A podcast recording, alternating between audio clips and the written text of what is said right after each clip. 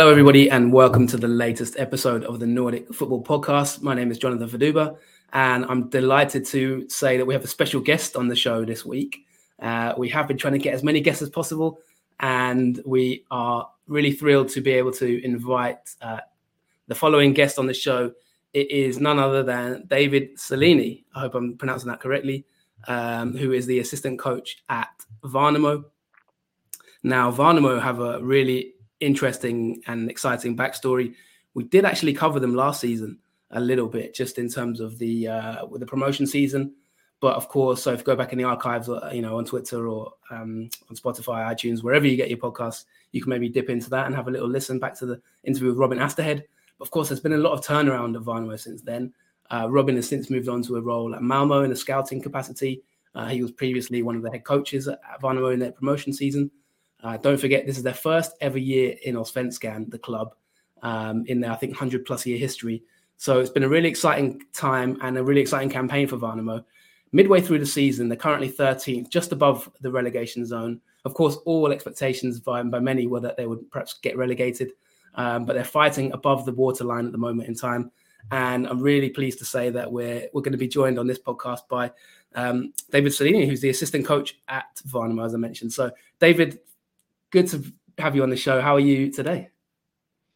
Uh, thank you, Jonathan, and thanks for having me on. Uh, yeah, I'm uh, I'm doing well. Uh, we had a tough tough loss yesterday, but uh, we are, uh, as we normally say, when when we start a new week, the sun the sun rose again. So we are now working hard to prepare for for Hammarby away on on Sunday. But despite recent results, life is is pretty it's pretty good down here. Yeah, and it's really good to get you on the show. I mean, I know you're quite popular even on Twitter. You know, um, seeing a lot of your sort of threads and um, posting tactical things and little bits you're working on. So it's really nice to see that you're very open about how the club works and and kind of what you work on in training. So we will talk about that a little bit as the show goes on. But uh, you touched on there a little bit of disappointment from from this weekend's result. We can't really get away without just starting on that result. Just very briefly, I mean, uh, a three-two defeat to AIK, who were one of the biggest teams in the league, obviously biggest teams in Swedish football. Um, first time the club's obviously played them in a league fixture at home, um, I think ever. So uh, uh definitely ever in Allsvenskan anyway. Um, just to recap the kind of what, what the flow of the game. Uh, AIK took the lead in the 23rd minute. John Guidetti, of course, formerly of Manchester City um, and Swedish under 21 international, obviously many caps for Sweden. Uh, Marcus Antonsson equalised. Wanderson made it 2 1. And then bit of a nightmare. Robin Tihi own goal on loan from AIK himself, and Stefanelli in the 69th minute made it 3 2 to AIK, and th- that's how the game finished. Um, so, yeah, I mean, we can't really ignore that game because it was so eventful. Just wanted to get your brief thoughts on that match, um, David. What was your sort of perspective on that as it's quite fresh in the memory? Yeah, I think um, we, we, we always say that we watch games in different ways. So we, we watch the games live, obviously, with all the emotions. Uh, on uh, at play, and then uh, we watched the game back a few times, uh, just taking all those emotions and the atmosphere and everything away from from the analysis, and then we look at the statistics, the stats of the game. So I think uh, the the image I have of the game now and the, the perception I have of, of, what unfolded is very similar to what I experienced live. I think we uh, we had a really good game. I think we started quite poorly, didn't really get into the the correct positioning in, in order to play past the, the, the press of AIK. Uh, so we had a bit of, of struggles initially, despite creating a few dangerous moments, and then they scored in a period where I think they, they looked pretty pretty good. Uh, and after that goal, I think we uh, totally managed to wrestle control of the game and, and uh, ran the game for long spells and really played like the team we want to be in terms of, of how we get the ball forward with control and, and threatening in behind and playing a very vertical football. And then pressing them high and getting the ball back when when we lose it. So uh, I think we had a really good performance. We turned the game around, and and uh, I don't know how if you knew, know about that, but AIK they have, I think they haven't lost a game being a goal up since like 2017. So for us to turn the game around uh, was strong already there, and then I, I felt like we would go on and win the game, but then as you said, we made we made some mistakes at the back where we were punished uh, by AIK, and uh, yeah, they they then managed to use all the experience I think to to close the game out in the last 20 minutes, and we felt kind of kind of shocked with the with how the, the goals were scored. So I think we struggled to get back to the way we we played before uh, for those I don't know 40 minutes between their first and second goal where we were really really good. And we had some nice opportunities at the end, but couldn't manage to, to score an equalizer, and it, it felt really tough to to leave that game without a point, especially for the boys who uh, I think had a had made a really good performance. So uh, we uh, take a lot of positives from the way we play, but played the game, but we uh, feel disappointed that we couldn't um, bring a positive result from that performance. So uh, ki- kind of mixed feelings, uh, but I'm pretty pretty low uh, last night. But now uh, having watched the game back twice today, I, I feel like we will uh, push on and be even stronger, both on an individual level and an, and then uh, and on a collective level too. Yeah, for sure. I mean. Just a quick question. Um, the biggest talking point, I suppose, from from the game was the kind of Robin Tihi situation on loan from AIK, played for Värnamo, and obviously scored an own goal. Uh, a lot of talk around that incident. Um, just wanted to very quickly, like in a brief sentence, maybe. Uh, obviously, you know, you work with Robin. Just wanted to get your perspective on should should that rule change? Do you think it was? Um, I mean, there's a lot of debate about should loan players be allowed to kind of play for their parent, uh, play against their parent club, uh, and obviously in England, for example, it's it's not allowed. What's your perspective on that? And you know, just in terms of how Robin, I know there's been a lot of kind of hate from uh, I think on social media, which is you always get, doesn't it? And little things like that. Just just what's your perspective on that in general, just as a talking point? Because a lot of people, I think, in Sweden, it's a big talking point uh, this week yeah. so far. Yeah, definitely. I, I, think just obviously online abuse or abuse of any kind for anyone is is shameful. I think uh, so. It's very sad to see that Robin's been uh, been a victim of that. I think uh, knowing him and and the sort of person he is, he will uh, without without doubt he will become stronger and he will continue to improve. He's only 20, but he's a leader in in our dressing room and in our team, and I think he's had a really good season uh, so far. And I think it this will only help him become a, a, better player and more experienced player. And in terms of the in terms of the rule, I think uh, for us uh, it it's it's good to have him playing for us. I think it, we brought him in to play as many games as possible. So if we hadn't been uh, you know allowed to use him, we would probably have had, in our opinion, a weaker team because we we start him every week. So I think uh, from the outside, I, I can understand why uh, the rule is is being debated. I think for us, uh, regardless of of now he he man he made a mistake, but we had players made mistake making mistakes in other games as, as well. So I don't think uh, him being on loan from them impacted anything that happened on the pitch. I think uh, he was probably more, more, uh, what do you say, uh, set on winning the game than anyone else, uh, just because of, of him coming from there. And then, and then I think he will would have taken the loss harder than anyone else because he's an absolute winner, that boy. So uh, I, I think for us the rule is is good as it is. I think we want to use our best players for as many games as possible, but but uh, you know, from a fan perspective, I understand why when stuff like this happens, it becomes a debate. But I, I heard nothing of, of the sort last was it two weeks ago when when AIK lost to Mjällby and they had an on-loan goalkeeper saving every every shot that came at yeah. him. So so I think I think uh, it's been sort of blown out of proportions. Uh, but I think as long as the parent club are fine with the player playing against them, I I, I have I see no problem for us in using him. Yeah, exactly. And just, just to get a bit of reaction, um, you know, Kim Kim Hellberg also commented after the match, just for a bit of context. He said, Robin is a great professional footballer. He's probably the one who is most saddened that we did not win today.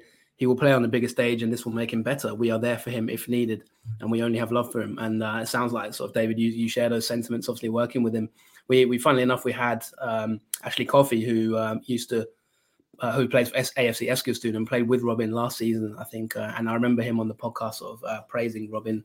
And, and, I've seen him obviously since he broke through in AIK, and he's definitely a very exciting player. I don't think you can really question his professionalism, but you know these things happen, and it's uh, I guess it's a talking point, isn't it, for the moment? But let, us go back to Värnamo. Um, as we mentioned, an incredible story for the club.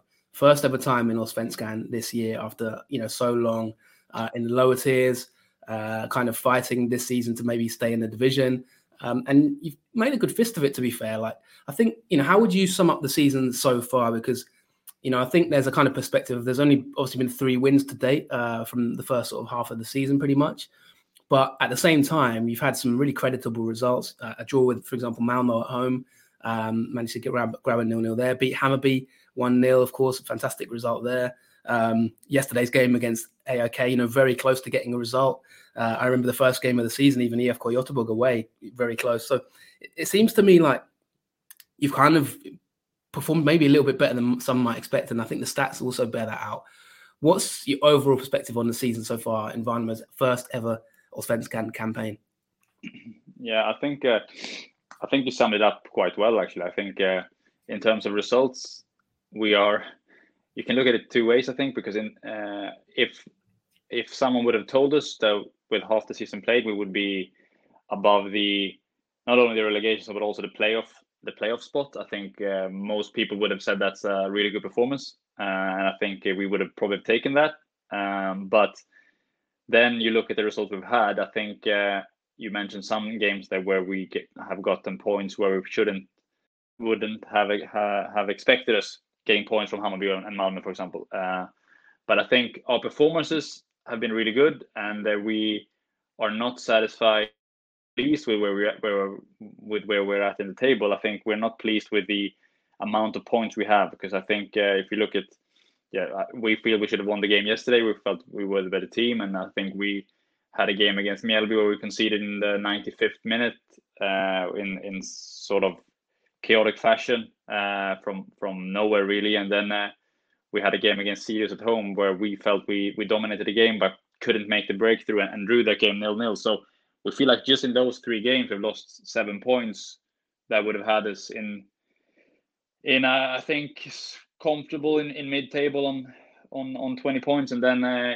if you look at at the stats the underlying stats we are somewhere if, depending on where you look but Wyscout for example has us on on 20 expected points which, which would go quite well with that and that and then we have 13 so that's seven points. We we feel like we should have had more and, and also the stats back up. And and I think in terms of, of scored expected goals, we are expected to have scored 20. We've scored 14, so slight under uh, quite a big underperformance there. And same thing for goals against, where we have conceded 25 and, and have an expected goals against of 21. So uh, stats aren't everything, but all these metrics have us somewhere around seventh to ninth. So I think our performances have merited more and, than than we have gotten. And I think uh, the challenge for us for the rest of the season will be to to try and get more points and by doing that getting better results from from already good performances i think we've had 15 games where we only feel that one has been below below ourselves. I think we had a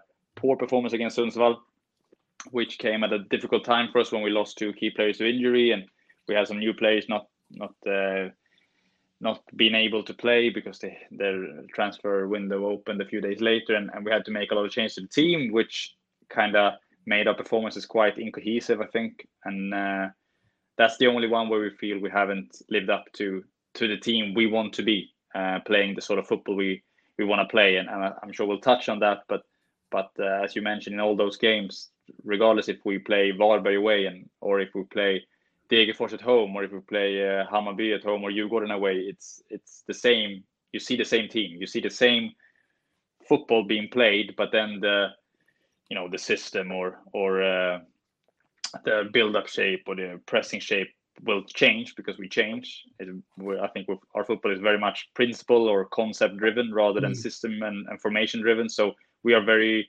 flexible like that. But the, the common the common theme is that we played our football in in every game bar that Sundsvall game where we didn't perform to the ability we know we have. So I think yeah. we we've had a good good uh, first half in terms of performances. I think we we have have had a good first half in terms of where we're at in the table, but I think we've had a poor first half in terms of getting the most out of those performances in terms of points. So I think that that would sum up uh, my feelings for the first half sure. of the season.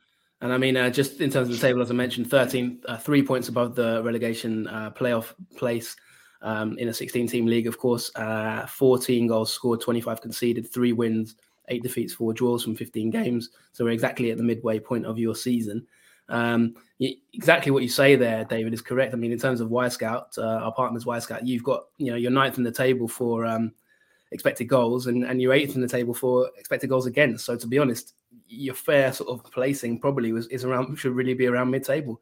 um, but you're obviously 13th. So it seems like maybe just a little bit of luck isn't quite going your way, and, and maybe as the season goes on, that could sort of uh, even itself out a little bit. Um, let, let's, you know, I want to sort of speak about yourself as well because there was a lot of change at the end of last season uh, at Värnamo. You know, obviously Robin Asterhed moved on, um, and you know the, the new team came in with yourself. Just t- tell us uh, how your role at Värnamo came about. How did you get into this role? And you know, we'll talk about a bit more widely about your own path into football. But let's start with kind of how did the role actually come about um, for you to, to move to Värnamo? Mm, yeah, of course. Uh, so uh, Kim Hellberg, the the head coach now, he was he was appointed at the back end of, of last season when uh, when uh, Robin uh, had decided to to go to Malmö. So uh, so Kim came in, and, and I had gotten to know Kim a bit in Norrköping because he was assistant manager at, at IFK Norrköping, and I had joined a club called Sylvia, who played in was it the third division of, of Swedish football, so that would be the equivalent to League One. Uh, I joined that club in in the in the August of last season of last year, and and uh, that club works very closely with Norrköping. It's like a it's not like a feeder club, but yeah, it's like a partner like, club, isn't it? I think it's a partner club, and, yeah. and, people come and go in between. So coaches go in between, maybe going from uh, coaching a youth team to becoming a head coach for for Sylvia, for example. That uh, Kim used to be the head coach of Sylvia before becoming assistant at, at Norrköping, for example, and and now the same path was was taken by Anes Mravac, who is the assistant coach at, at IFK Norrköping. He was the head coach at Sylvia when I was there last season. And, and from there, I got to know Kim and, and Anes, uh, who I worked with. Uh, he uh, recommended me to Kim that, that um, he, because Kim wanted to bring an assistant with him. And, uh, and from there, uh, we had a few meetings and a few chats. And, uh, you know, it felt, felt really good. And, and Kim obviously felt that I could add something to to his uh, staff down here. So that's uh, sort of how it came about. And then uh, yeah, uh, it's been uh, it's been really good. We've uh, I think we've created a very good partnership and and yeah, that's that's sort of the sto- the backstory. Yeah, I mean you you're um you know according to Twitter you're a UEFA B licensed coach as well. Um, are you are you Swedish origin or you know you tell us a bit yeah. about your background kind of thing? How did you get into football in, in general as a coach? Yeah, so yeah, I I was born in Stockholm. I uh, my my parents are Swedish. My my dad is half Italian, so uh, that's that that explains my last name. Cellini, uh, yeah, yeah. So, so yeah, that's uh, that that's that story. And then uh, my mom is from the north of Sweden, so I was born in Stockholm, lived there for a few years, and then we moved north when I was eight.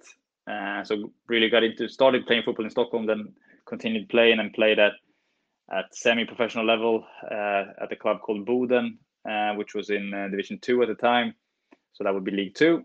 Um, and then uh, yeah, I started coaching when I was 19 because I had an injury. So I started helping out with my younger brother's team, and and then really fell in love with it. I would say so. I became I was playing for the first team, coaching youth teams, and then became became under 17 under 19 coach i coached the district team in in uh, we have uh, like 25 districts in sweden and like we're with young players so when you're uh, between i think 14 and 16 so you go around and you play against other districts and it's basically from that pool of players that the first national teams will be picked. So i coached that team for a few years. I coached the academy teams at, at Boden and then uh, uh, I think was it yeah five years ago now I, I moved to Linköping in the south where uh, I started to become a upper secondary school teacher uh, in English and, and history and, and coached a bit on the side. Uh, and then, yeah, found myself to Sylvia last season uh, with uh, with Anes, as I said, and and then uh, yeah, ended up down here. So so that the story is is uh, the coaching story is ten years old. I think I'm 28 at the time now, so so almost a decade. But yeah, the the journey from from the north to the south now has been a long one, as you know from the geography of Sweden. It's a it's a it's a vast country. yeah. So uh, the coaching journey has been has been uh, reasonably quick, I think, but uh, the, the geographical one has been far longer. Yeah, for sure. It's a big country, especially north to south. You know, you, many hours traveling and logistical, uh, getting around stadiums and things like that. I think for coaching is is uh, it's a bit of a challenge. I think that people maybe sometimes don't don't appreciate when you look at Swedish football. I mean, just wanted to sort of touch on. You've talked about kind of how you got into the role and and, and your time also at Sylvia as well, which, uh, as you mentioned, is kind of a partner club with Norrköping. Um, let's talk about your kind of role as a coach. You know, like I said, you've been doing your, you've been putting in the hours to get to this position. What are your kind of day to day duties as an assistant coach at, at Värnamo? Um, you know, how do you divide your time? Maybe tell us maybe your sort of average week, what goes on. You mentioned earlier in the in the show that you've kind of you've already watched the Värnamo AIK game twice today already. So you know, talk to me a little bit about talk to the listeners about your um your day to day duties as, an assistant coach at, at. Yeah, uh, just to give some sort of context before going into that, uh, uh, like the staff we have, it's uh, it's a very small club I'm, I'm working at. So uh, the the full time staff basically consists of me and Kim. So Kim being the head coach, me being the assistant coach. Then we have a lot of part time people uh, around the, around the club that mainly come in when the sessions are are due, basically in the day. So we have two other assistant coaches. That's Tony Johansson and, and Jonas Thern then uh, we have, uh, I think, one, two physios who basically divide their time. So when one is here, the other is working at their practice, and then they switch. And then uh, we have a goalkeeping coach as well, uh, working part time, uh, and that that's basically it in terms of of the uh, actual on the pitch staff. We have obviously people working with kits and stuff as well. also being part time, and then we have a sporting director who's full time. So basically, on the football side, we have three full time uh, employees. So uh, it's uh, Enes Akhmetovic, the sporting director, then it's Kim, and, and then it's me. So uh, the day-to-day um, work is basically that the three of us we sit in. We've uh, decorated, I, I, would say, uh, a room in the in the clubhouse, which is used to be an old boardroom. So we uh, just changed it up a little bit, put some tactics boards in there, and Enes put some scarves on the on the walls to create some sort of homier club yeah. feeling. Uh, and then in that room, we do everything. So Enes sits at one end, me and Kim sit opposite each other at a massive table where we have, you know, um, whatever it could be, tactical pads or uh, training drills and uh, Wyscout reports, stuff like that. Uh, and then from there, we uh, we begin every week by, uh, or every week depends on when we play, but post post match, I would say we uh, we tend to watch the game back a few times. We uh, work a lot with video analysis. We have video before every session virtually. Uh, so that would be we train uh, we a normal week we would have six or seven sessions, two double sessions, uh, and then uh, a few single single sessions. Uh, so it's about preparing video for those for those sessions. So say we're doing like the game yesterday, we might want to look tomorrow at at build up play so then today we look at uh, bringing some clips from from that game we played and and how we could have done things better from this game, particularly in the first 20 minutes. And then when we did the right things, how the game opened up for us and, and got into the way we want to play. And then we show that to the players and we might tie that into earlier games or even training sessions because we record all training sessions as well. Uh, and then from preparing the, those video meetings, we obviously prepare training sessions and we prepare uh, analysis of, of opponents. So uh, I would say in, at bigger clubs, you might have more people doing a lot of different roles. I think me and Kim are basically on the football side on the pitch where we run everything like that. So we do everything together, sitting in, in that room, analyzing, planning, preparing for opponents, uh, preparing training sessions, and and the overall always trying to improve the the style you want to play. So as I said, it's very principle driven. So we try and work with that every day in training. So it's about creating the best possible conditions for the players to to get better at playing the way we want to play. Uh, and then the results of games aren't the most important. It's more how can we use the performances we we've had uh, into uh, becoming better every day. Uh, so it's a lot of work goes into preparing and planning that. So I think that it's difficult for me to give you a a, a, sort of schedule for what a day looks like. It's it's very sure. much uh, doing as much as possible in the time we have. So long hours, uh, lots of lots of fun, lots of lots of work, but it's uh, it's a brilliant job to have. So uh, there's there's no complaining. It's just uh, that's sort of the the overall uh, context that that we do everything in that room, the the yeah. two of us, and then we have Enes there, always giving input and and having questions for more organist organizatorial questions yeah, around around the club and he's a bit of a club legend as well. I think you know in terms of the history. We, we I think we touched on it in the last episode when we did um, Robin Asterhed as well. But I think you know you mentioned the the staff there, and it's probably important to point out at this point for anyone who doesn't actually know about Värnamo as a club. I believe I'm right in saying I think I think Malmo, obviously the champions, have roughly I think between 30 and 40 full time staff um, outside yeah. of the full time, obviously the playing squad.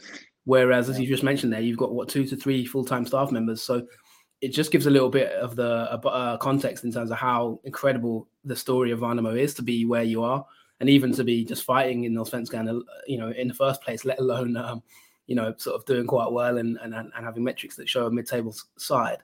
So yeah, just a little bit of context there. You know, it's, it's, really an incredible job you guys are doing on, on such a short kind of manpower staff and things, uh, and even the budgets. If you look at the club budget, I mean, uh, I don't have the specifics, but I know it's obviously several times less than you know some of the other bigger clubs in in uh, in Sweden. Just wanted to sort of ask you about kind of um, you know you you mentioned that you're always trying to get the best out of players and and um, and and how you do that. I mean, the manager obviously Kim Hellberg, he's mentioned he's won a lot of plaudits for the playing style. Um, and you work with him day to day. I mean, what would you say you've learned so far from working with him?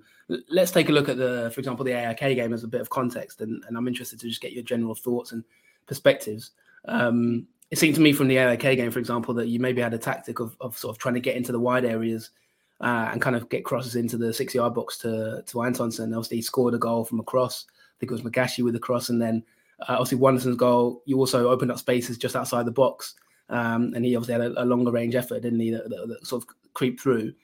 You know, what do you base your tactics on kind of game by game, or do you base it on your own style of play? And what is the Kim Hellberg sort of Värnamo style of play?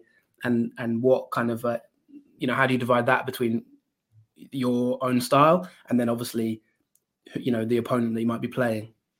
Mm-hmm.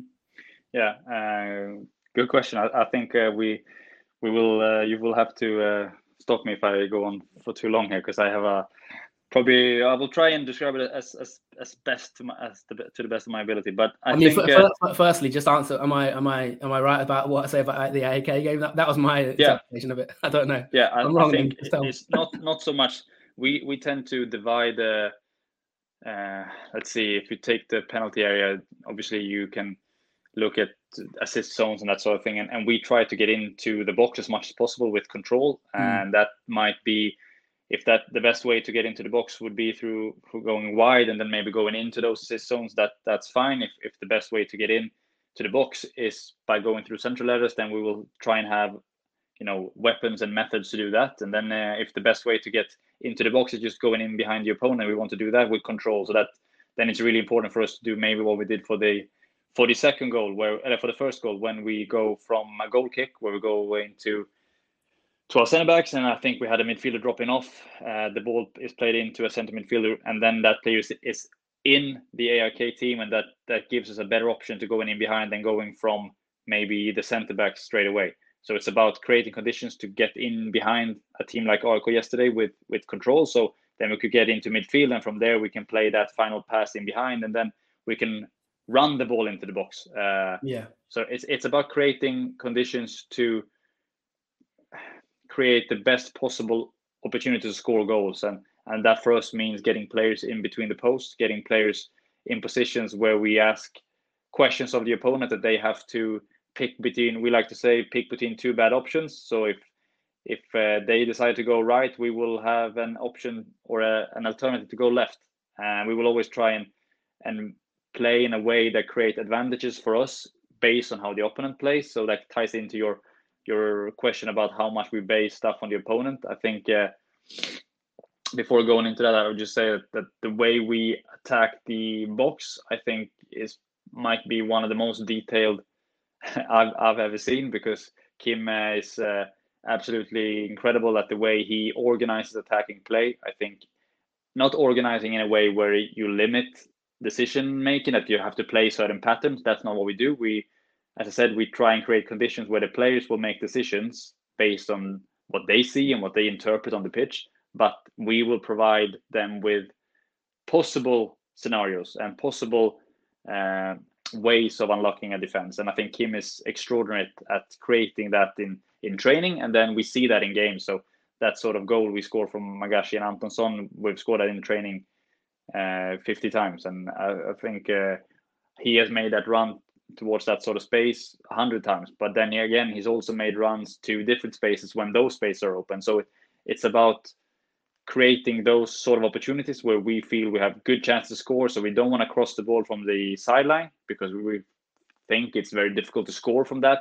We want to maybe get into a bit more narrow position to be able to finish on one touch, which gives us a better chance to score a goal. So that that's sort of our game. I think is very very good. I think uh, that's all down to the the knowledge and the the work Kim has put in throughout his career to to really improve that sort of ability in his team to, to, to actually score goals when you get to the op- opposition box.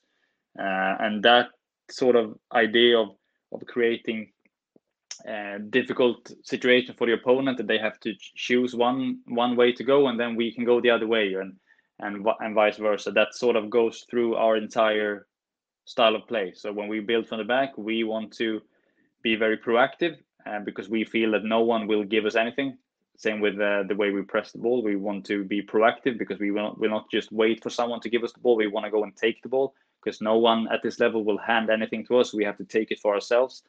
And that goes into the way we attack in, in build up as well. Because uh, if AIK, like yesterday, decide to press in a 4 4 2, we want to have certain structures where we create possibilities to beat that press. And and we want to create advantages against them. So obviously, when a team tries to press you, they do that because they feel that they will create an advantage against us. So for us, it's about adapting our sort of positioning on the pitch, our structures to the way they defend, because we believe different spaces open up depending on which defensive systems the opponents use. Because most teams use zonal zonal defensive system mm. at, uh, in Sweden. So when an AIK striker breaks out to press, our center back, for example, we want to have options where we can make their try their try at pressing us become an advantage for us. So we want to take advantage of them pressing us, if that makes sense.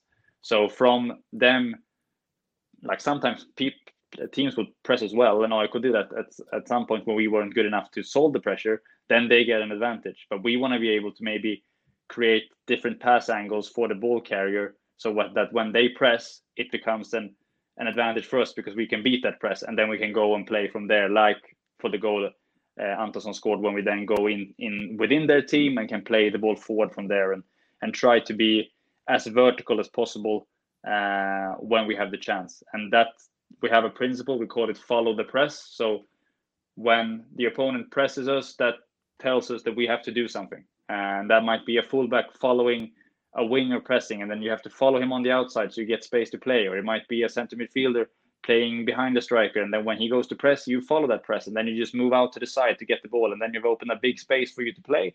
And if a midfielder is, is following you, then we want to follow that press so someone can drop into that space. It's so so we get we take advantage of what the opponent does all the time. That's that's the sort of idea, and that creates a compact. Uh, sort of attacking shape, and from that we have good conditions to counter press when we lose the ball, so we can be proactive in that that phase as well. So I think there are a lot of things that go into it, and uh, we work on this every day and in in different training sessions where we try and expose the players to situations that might happen, and sometimes situations that are even more complex than the game. So they will be well prepared when they come to a game to to take advantage and be able to recognize what the opponent is doing because if we play at Djurgården in front of 20,000 and they the fans are singing, it's difficult for Kim on the sideline to tell the players, oh, you have to use this structure. So we try and and prepare the players as best as possible on the hmm. possible, mm. uh, for example, defensive shapes of the opponent, how they might yeah. press us, and how we can how we can adapt that and adapt our structures and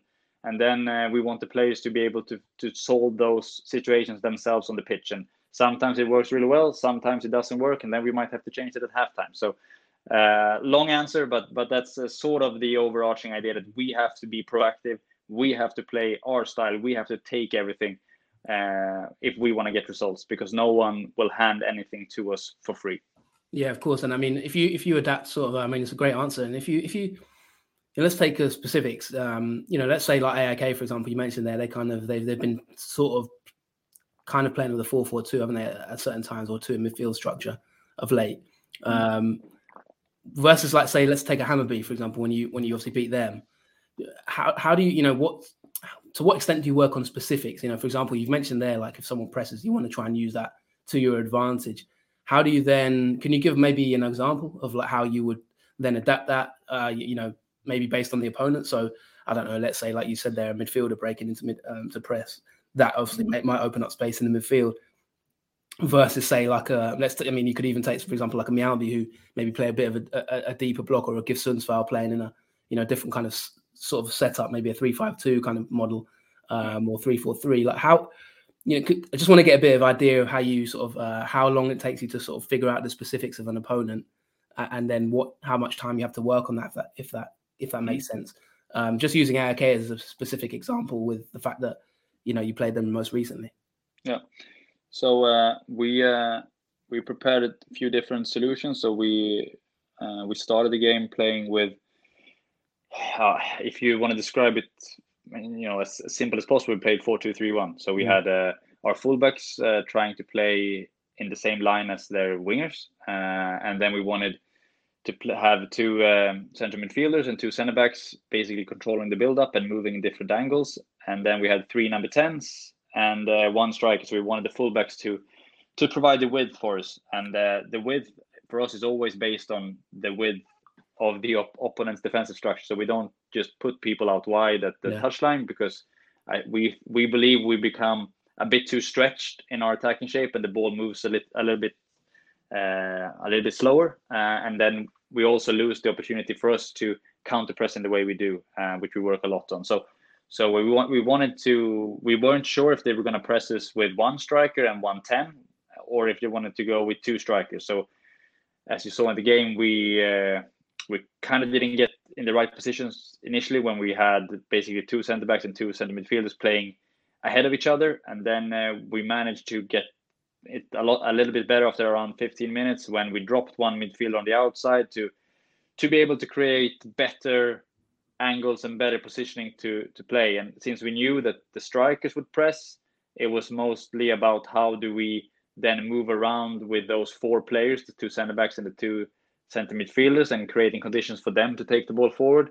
Uh, but being aware of maybe the wingers of AIK breaking out the press, because if the right winger will go on our center back, then it's important for us to, for our left back to be very active to maybe get the ball on the outside, and that's what I mean, like following the pressure. That if the right winger goes, we want the left left back to go with him, but trying to get the ball above him. So when the ball passes played, he can take the ball forward and the distance for the right back is quite far to break out to press the left back then. And if he breaks out, then we want someone to attack the spacing behind. So again, taking advantage of what they do. Uh, and then I think we felt that we didn't really we didn't really do it as well as we wanted to. So we changed after 28 minutes and put uh, so we had three tens and the central ten there, Magashi. He then moved up to play as one of two split strikers. So we played him basically in the line with with Marcus uh, Antonsson high up. So we played two uh, two center forward you could call them, but very wide. So they played tried to play as close as possible to the the AIK fullbacks. So we wanted to try and stop them going because they we felt they wanted to go and press us. Uh, so by having those two players high and a little bit wider, we could we tried to pin their back four, uh, and I think that created a bit more space for us to play in, in the middle and get, gave us more time to take the ball forward, and that helped us control the game better. And then uh, both both our goals came from from that exact play, where the first one is Wendersson playing the ball into into the spacing behind their defense with with Magashi running into that space, and then it's difficult for the centre backs to go out and defend because he's sort of in a not not wide because he's inside the width of the back four, but it still makes it difficult for them to leave that space to go and, and mark him. So he gets that advantage of going in in early. And then the second goal comes from our left back Albin playing the ball in that inside left channel for Antonsson, who makes a run in and then he goes back and we have two or three passes before Wendersson takes a shot. So so I think that worked really well. Um, but but that's just an example of how we might change on the pitch within that game. And the the games against Hammarby and Kalmar have been crazy because they are quite similar to us. They can change their structures a lot. So yeah. for the, for those games, we just worked in training on on challenging the teams the team we have. So we play 11 v 11 a lot on the pitch, where we tell them to go out. You can build up in whatever structure you want to use, and then it's a challenge for the other team to to press that team based on how we maybe press a back three or how we press a back four or whatever we do. So they have to challenge each other in training. And uh, if one team builds up with a back three, then we want to press them in a certain way. And then uh, then the, if you press well, then then they that that attack team might change and build up with two center backs and three narrow players in front with like inverted fullbacks or something. And then you have to adapt to that and press that. So that's how we try and create this this uh, atmosphere of being very very flexible. And uh, then when we go and play Hammarby or go and play Kalmar, we can be aware that they will change a lot. So it's up to us to try and create advantages against their changes as well. And uh, Kim uh, and me and everyone else uh, on the pitch and on the sidelines, we try to create those to create uh, to as quickly as possible to figure out what's happening and then yeah and then it's about uh, getting those messages across and that might be difficult so the players have to be prepared at uh, at knowing what to do. And, and we place a lot of responsibility on certain players. So we mentioned robin earlier. He's very good at at reading the game in terms of how how do this team actually presses? Where is the space we want to use? Then uh, he might organize the defensive players. Okay we need to do this. And then we have players further up who can help organize the attacking players. We need need to be looking for these spaces because they yeah. open up and we might yeah. need to run in behind with our 10 so we might need to drop off and link. So that's it's it's difficult to explain in no, words I, mean, I think it's better to show but that's sort of the overarching ideas that that we want to be as as difficult to play against as possible we want we yeah. want teams like when we prepare for Kalmar we have no idea how they're going to play because they might build up with three players with two players they might have one six two sixes three sixes they might play with three tens they might play without wide players they might play with four wide players like you never know how they're going to play. Mm. Same with Hammarby, and we want to be that team for other teams, so that when they come to the game, they will look at us and feel, oh, this is going to be difficult. We have to be really active here because then. Yeah. Then uh, we have probably reached where we want to be. We want to be as difficult as possible to play against when we have the ball, which I've basically talked about now, but also when we don't have the ball, we, we, because we want to get it back as quick as possible and as high up as possible so we can play on the opponent's half where we feel we are really, really good. Yeah, and it sounds like a lot of work goes into sort of like you said, off the ball kind of pressing, when to press, and just to give a bit of a statistical analysis of the game. I mean, according to Wyscout, you know, you, you actually manage more shots uh, on target in the game than than AIK. Uh, way more passes, 497 completed passes uh, versus AIK 269 completed passes, 65% possession to AIK's 35% possession. So when you look at it, you know, you no one would really believe if you're reading those stats out that you, you've got a team here with tiny budget and sort of two or three full-time staff against this massive club AIK. You know what I mean? So it really it really is a testament to the work you guys are doing and, and, and speaks volumes about how much work and you know how much work goes into it. I mean, one thing that you're quite well known for, I think, on Twitter is is you, you know you have some really fascinating threads, really delving deep into the coaching and what you work on in training. And you know, um, uh, I was reading one of your threads about kind of using mannequins to sort of help uh, play through the press and things like that. I mean, I'll be honest, I'm not a I'm not a UEFA B coach, so some of it is a little bit over my head in a sense. It's, it's very detailed and, and, and really educational, which is, is great, you know, to learn. Um, what, what's the inspiration for that, and kind of uh, how it, how how digestible do you think it is? I mean, how easy is it to learn this sort of stuff? I guess it must take a lot of theory work and things like that to kind of understand these things. I mean, one thing you mentioned there, David, is obviously, for example, uh, you mentioned sort of having a defensive line in line with the the wide area, um, the wingers. It's having your fullbacks in line with the opponent's wingers uh, in terms of where you position them. You know, how how how how much time does it take to learn these sort of concepts and um, things for people, maybe coaches who want to maybe get into football? You know, a, listening to this as a co- potential wannabe coach. Yeah, I, I mean, for us, it's very natural because we do this every day, and and uh, I think we even though me and Kim hadn't worked together before, I think we have we share very similar ideas on, on how we wanna want our teams to play. And I think uh, that's something. So both me and him have worked at lower levels. Uh, he's coached at Division Five level. I have done the same.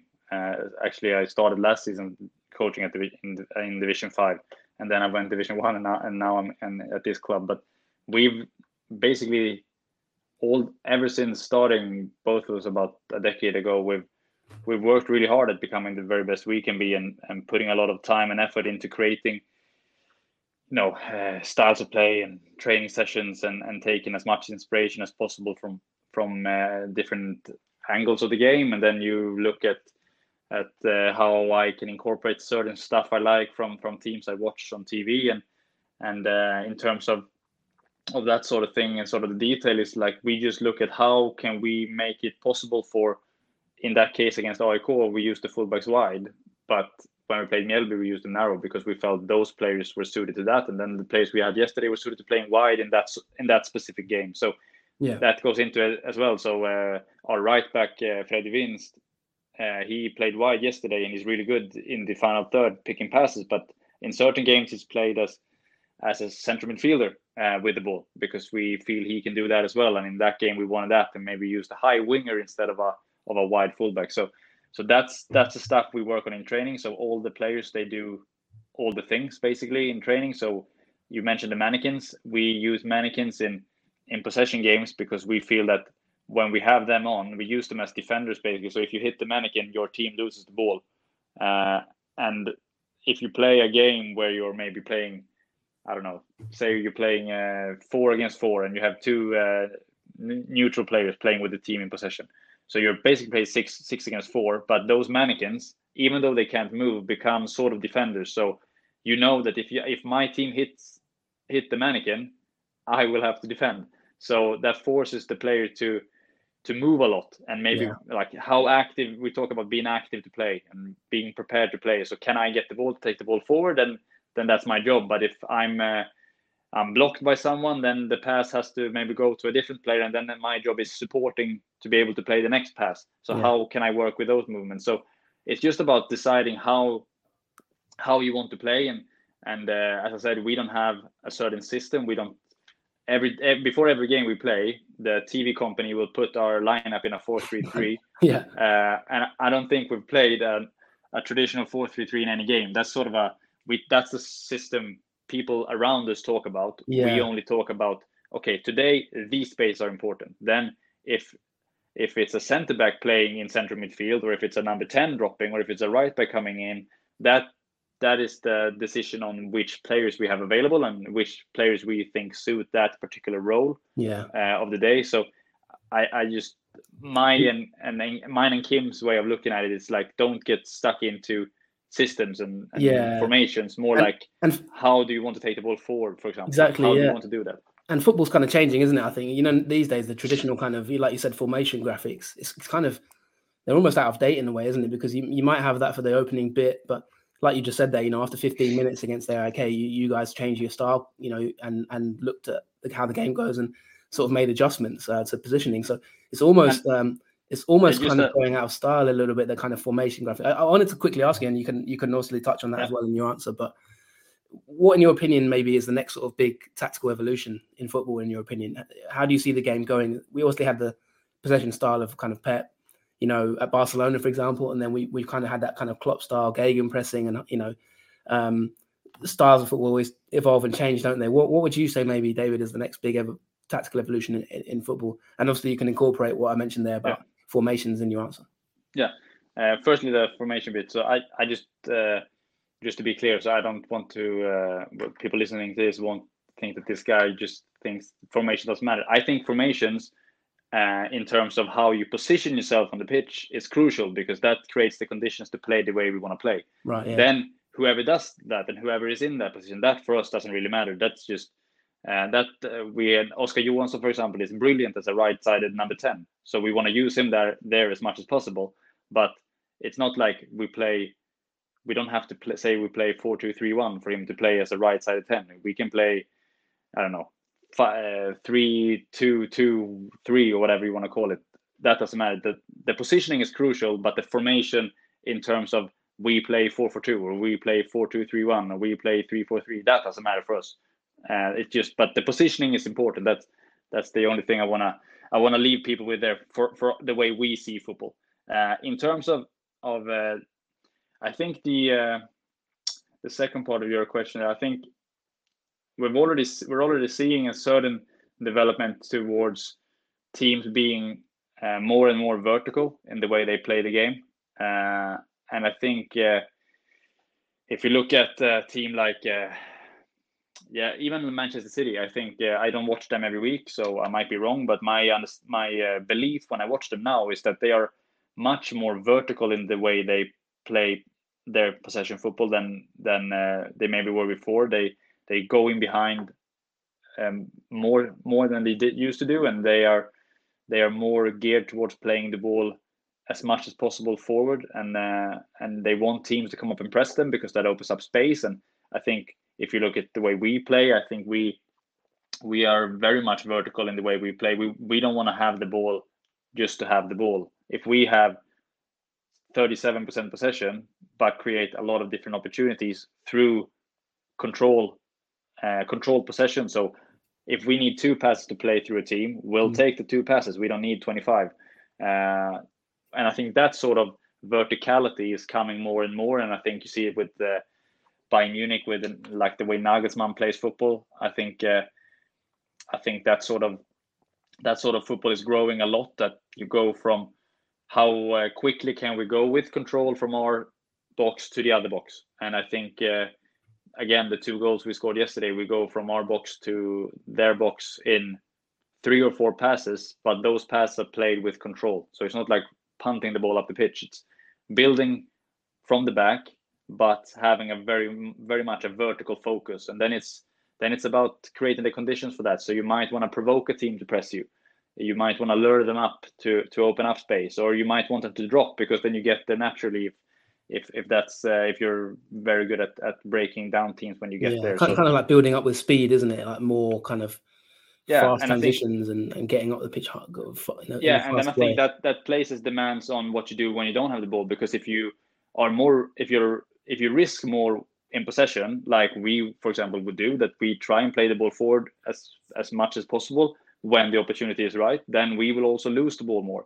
So then we have to be very good at counter pressing and we have to be very good at at uh, you know just normal pressing when we don't have the ball so we get it back and i think that's something that we are we it was uh, just a side note, but it was uh, I think was Colin Carpenter from from StatsBomb who tweeted out a graphic with with different teams in, in, in top leagues how they go from when they press the ball, how many times they recover the ball, and how they then can go and can go and uh, uh you know create shots from from their pressing. Sure. Uh, and I and I think he his tweet was about the all the leagues in Europe outside the top five leagues, and we were second in in winning the ball back from from starting pressing. And wow. but we weren't we weren't top on creating those two goals. I think it was a Belgian team that was ahead of us in terms of how many balls they actually recover from pressing. We were second.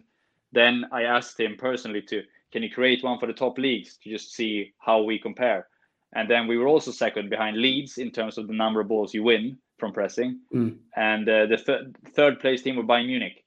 And then you would say, uh, Bayern Munich, they have 65% possession every game and they but and like Man City were a lot further down in terms of how many balls they recover to get the to like from pressing because they normally press less than than we would do because we don't have as much possession of them and that's natural but Bayern are on 65% possession and they virtually recover as many balls as we do and we we we average maybe 48% possession. So that tells you something about the verticality of the way they play with because if you have 65% possession and you just move the ball in a safe manner then you will not get as many options uh, uh, opportunities to get the ball back because you won't lose the ball. But if they if they on almost 20% more possession a game than us are just behind us in, in the number of balls they recover mm. then that tells you something about the verticality of their play and i think that's and, that's not possession that adjust, that's not possession adjusted then so that's like that's crazy isn't it if you if you have yeah. yeah so that Leeds United, very transitional team, uh, going very quickly from box to box. And then you have uh, then you have us who press with all the players all the time.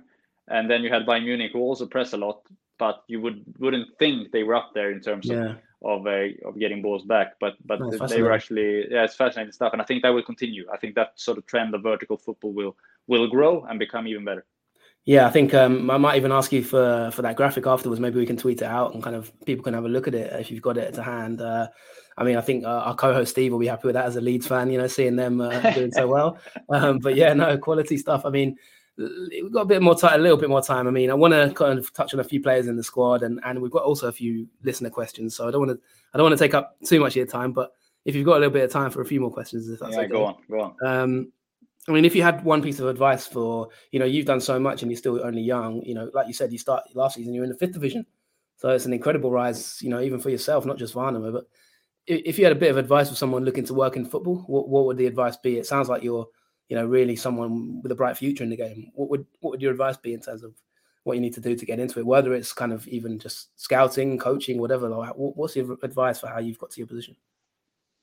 Uh, I think you have to do uh, you have to do a lot to improve yourself all the time. I think, uh, from my perspective, I this is basically the first time I've I've gotten paid to coach, uh, which just uh, I've, I've as much time and effort as I put in now. Maybe not time because I've I've had other jobs as well, but but uh, in terms of effort, I think I bring the same today that I did when I coached the academy teams at Boden or or when I coached Division Five. I try to make it make myself the best possible version of a coach I can be, uh, and and to bring that to my players and my teams. I think that's the same for every. If you wanna, if you want to work in football, I think the competition and the number of people that want uh, that want to work in this industry is, you know, it's it's mind-boggling. I think, and I think yeah. a lot of people every day go and coach at grass grassroots level and maybe at amateur clubs for very very little financial uh, reward and and you know I've been there and Kim's been there for example if you just take us two as examples we've we've tried and, and become better better better coaches every day and and uh, I think that's the that's the advice I would give and then if you have something that's like stands out for yourself as a coach or as a as a person and whether whether that be you being really good at video analysis I think you have a place in at most clubs if you're really good at uh, you know, fitness. If you're really good at uh, creating, uh, like I mentioned with Kim, being extremely good in build-up play and and uh, uh, attacking the box, for example, if you really work on stuff like that, or if you're really into set pieces and you become brilliant at at coaching that, I think if you can find some sort of edge uh, towards others, I think you have a good chance. And then I think it's sadly, in in a way, that it's a lot about connections, about getting to know the right people at the right time. Like I wouldn't coach here uh, this season if I hadn't gone to Sylvia last season and gotten to know the people there. And I have full confidence in myself as a coach that I'm good enough to be at this level. But you still need some sort of sort of luck, and you need uh, to get to know the right people at the right time to get those opportunities. And then when you're in, I think you have to work twice as hard to stay because it's it's a results industry. If we lose every game, we might be out of a job. So, mm, yeah. so I, I think it's a constant quest of bettering yourself and uh, uh, finding something that that makes you stand out from others. And and uh, I might have something that makes me stand out, and Kim might have something that makes him stand out. And and I, I bet a lot of people who are not at the same level, at, at the top level in whichever country they, they work in, and they they have something that makes them stand out. So it's about, just about broadcasting that to people and, and to the world, and then you never know what might happen. So so try to find something that's really that you're really good at, and then uh, work every day to become a better coach, regardless of which level you're at. I love that advice. I think it's really really helpful for people who might be you know looking to coach and or, or get into football in, in general. I mean, um, just a couple more questions in terms of Kim Kim himself. You know, how far do you think he can go as a manager? Because he's, he's he's had a pretty good start, like you said you know, still a young coach as well himself. I think he's only 34, if I'm right in saying. Um, yeah. You know, you work with him day to day and see everything he does. You know, well, you know, what do you think his his ceiling is as well? Uh, I'd be uh, I'd be very surprised to not see him coach uh, in other countries than Sweden. I think uh, I'm obviously biased working with him, and I'm pretty sure he will listen to this uh, to keep up to date with what I'm saying. But I think uh, in all honesty, I, I think he uh, is the brightest football mind I've come across. I think he uh, has a has a has a skill for spotting details in the game that that make details that make all the difference uh, that very few have and and I, I, think that's that's also a challenge for me as his assistant because I can never know hundred percent uh, the way we play because it's in his head. He decides, he sees things, and based on the the uh, the, the football he wants to play. So he might see something. We see the same clip. We I know exactly the style of play, but he might pick up on something that I won't because it's in his head. So that's also a challenge for me as an assistant to yeah. constantly try and, and understand everything. So when we have video meetings, we tend to divide them a lot. So he will often do more on the attacking side of the game, and I will do more on the defensive side. And then on the pitch, likewise, I, I work a lot on the defensive, like the pressing, and run sessions on that. And and then Kim will run more sessions on the attacking game, and we tend to split uh, build up play a lot in between each other. Uh, he does a little bit more low defending as well, uh, and and it's a challenge for me to constantly keep up with because football is a and style of play is constantly changing as well. So so uh, he might we I think we've changed a lot from January in the way we view things and the way we approach things because it's a constant process. And a really crucial aspect of the way he does things is that he is very good at spotting details as i said. And, and i think uh, when we have video meetings when we are on the pitch i have to be as attentive as the players because for me i can never know 100% what the game is like in his head because he decides what we should do and how we always develop so a challenge for me as an assistant is to try and keep up so i hmm at the same page all the time with him. And I think uh, uh, the way he is constantly looking for ways to improve himself and the team will only help him improve further. And I think the the quality he already has in terms of organizing the attacking play, and, and he's very good as a defensive coach as well. Uh, I think he can coach in whichever league, and I think a lot of clubs in Europe and you know I don't know the the, the rest of the world too would uh, be lucky to have him as a coach because I think he's he's very very good. Uh, biased as though I am, uh, I think he is uh, one of the definitely one of the best coaches I've come across, and and uh, I think I struggle to see how a lot of people would be a lot better than him in terms of the way he does things. And then he would tell you himself that he's just starting out and he he has a lot to improve, and and uh, I think we all do. So it's going to be interesting to see where he goes, and hopefully I can I can join him on the journey uh, for for as long as as possible because I think we work really well together at the moment. Yeah, and given given the success you've had so far, I mean, we, we had a listener question which I'll just sort of very briefly touch on. You don't have to go into much detail on it. Um, but he, he, we got another question from uh, a Flying Dutchman uh, who says, "How difficult is it, is it to adapt in Allsvenskan as a first timer?" And you know, I can imagine that the aim for the club is is kind of just to stay up. And, and at the moment, you know, you're kind of achieving that goal. And even with the metrics we've mentioned, um, you know, kind of doing doing just a sign of how well you're doing, isn't it? On such a low budget, probably the lowest budget in the league. Yeah, I think that's testament to uh, to the attitude of everyone around the place. I think in terms of the players, they bring a lot of energy and a lot of enthusiasm every day to become better. And I think uh, us coaches, we do a lot of a lot of uh, things for these players and help to educate them in the way we want to play all the time. And and I think uh, given the quality our head coach has and, and uh, how I, in my role, try and support him to the best of my ability and with the players we have and the way they improve every day, I think we've adapted very well. As I said, our performances have been very, very good. I, I, I have felt in games that we play better teams. Uh, we we got beaten by Djurgården and Elfsborg with big figures, but I think the games were still close. And the Djurgården game, they scored five goals from depending on where you look, they had an XG of around 1.8 to 2.2, and we had one.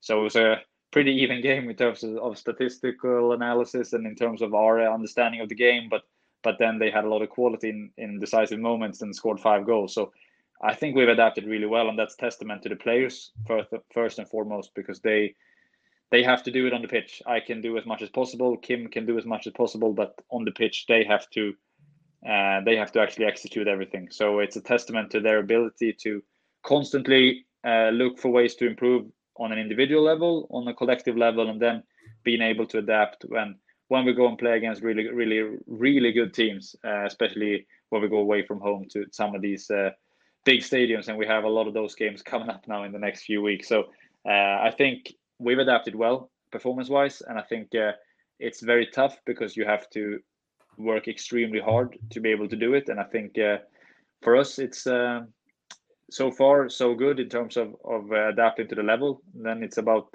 getting the absolute maximum result we can. So make sure that we can play in this league next season as well. And and hopefully for us we can get some good results now and, and push up even further so we don't have to look around our shoulders all the way into to the first weekend of November November when the when the league finishes. But that's gonna be a tall ask, but, but yeah. we'll give everything we've got.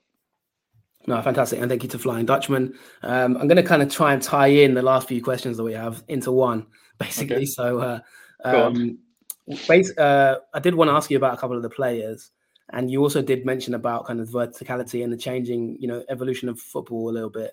Um, and, you know, we talked about Manchester City and obviously Liverpool, kind of two of the best teams in Europe, maybe.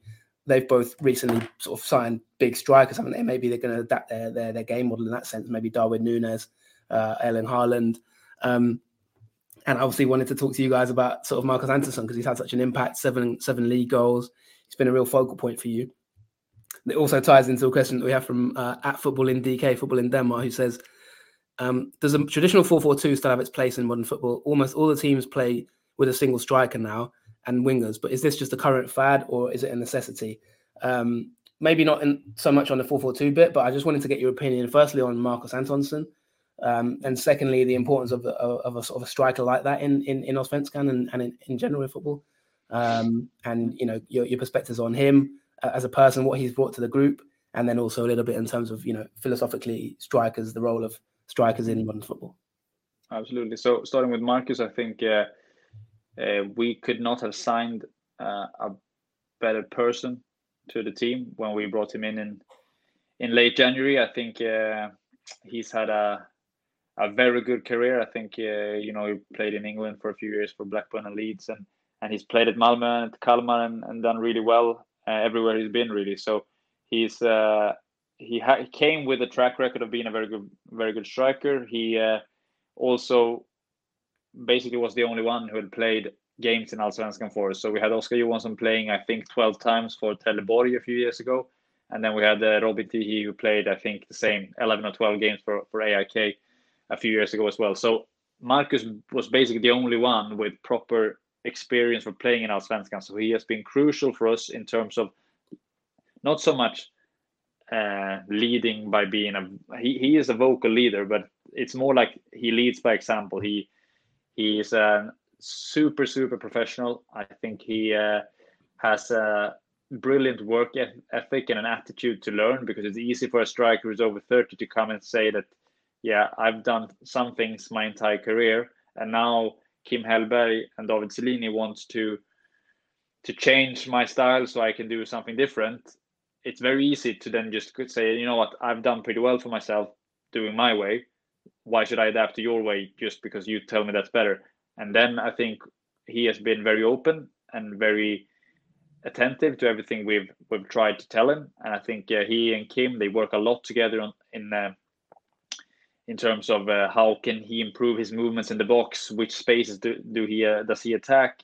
Uh, how can he how can he improve in his movement in the box? How can he improve in his overall play? They use video a lot. I think he brings clips to show kim he comes to me to talk about pressing strategies and and what he feels we can improve and what he feels works you know work works well for us. So i think he's he's a super person and uh, he's been a really important player for us. He brings a sort of opportunity for us to go into him early as a target player. He's, he's improved his target play brilliantly, and that can help bring our creative tens into play more. And I think he he is exceptional at finding the right spaces in the box, which helps create space for others as well and for himself. So he is just uh, a fantastic player to work with. And I think if if he continues in the way he he has been doing now, he can score a lot more goals. Because I think uh, we we had a look today. Actually, I think he was probably the I think was the top player in Allsvenskan on um, open play xG. So he's even higher than than Jeremejeff, who has a, a bunch of penalties as well. So I, I, think he's getting himself into a lot of good areas, and I think uh, as a team we create those opportunities for him. But I think it's still up to him to get to those positions and get to those spaces where he can score goals, and and long may it continues that he is on this this goal scoring form because that that can only help us get the results we need. Uh, in terms of strikers in general, I, I think both uh, David Nunez and uh, and Haaland tie into two uh, discussions. They both suit a very vertical style of play because they are extremely quick and good at attacking the space in behind. They make good runs into those what you call them half space channels. Uh, Haaland especially to the left, and I think Nunez as well from from what I've seen. Uh, so I think they suit that, and they also suit the opportunity to play higher balls into the box when you're facing a deep block, uh, and that's something we also get advantage from from with Marcus because he's really good in the air. So I think uh, as teams become more and more central and want to block off central spaces as a, as a consequence of that, uh, you are forced to go wide. So you have to be good in the wide areas by either getting the ball into the box, that could be the help of a big center forward, or by going from the wide area into those half space channels and getting the ball into the box from there, either uh, in behind the defense or above the defense. Mm. And if you can then have a striker who can maybe bind up a few players in in, in the box, that can only help you. Uh, but then again, when you look at Kalmar, who often play without that recognized number nine, they are very good at getting others to maybe run into those areas. So there are always always different solutions, but I think as long as you have someone who attacks those spaces and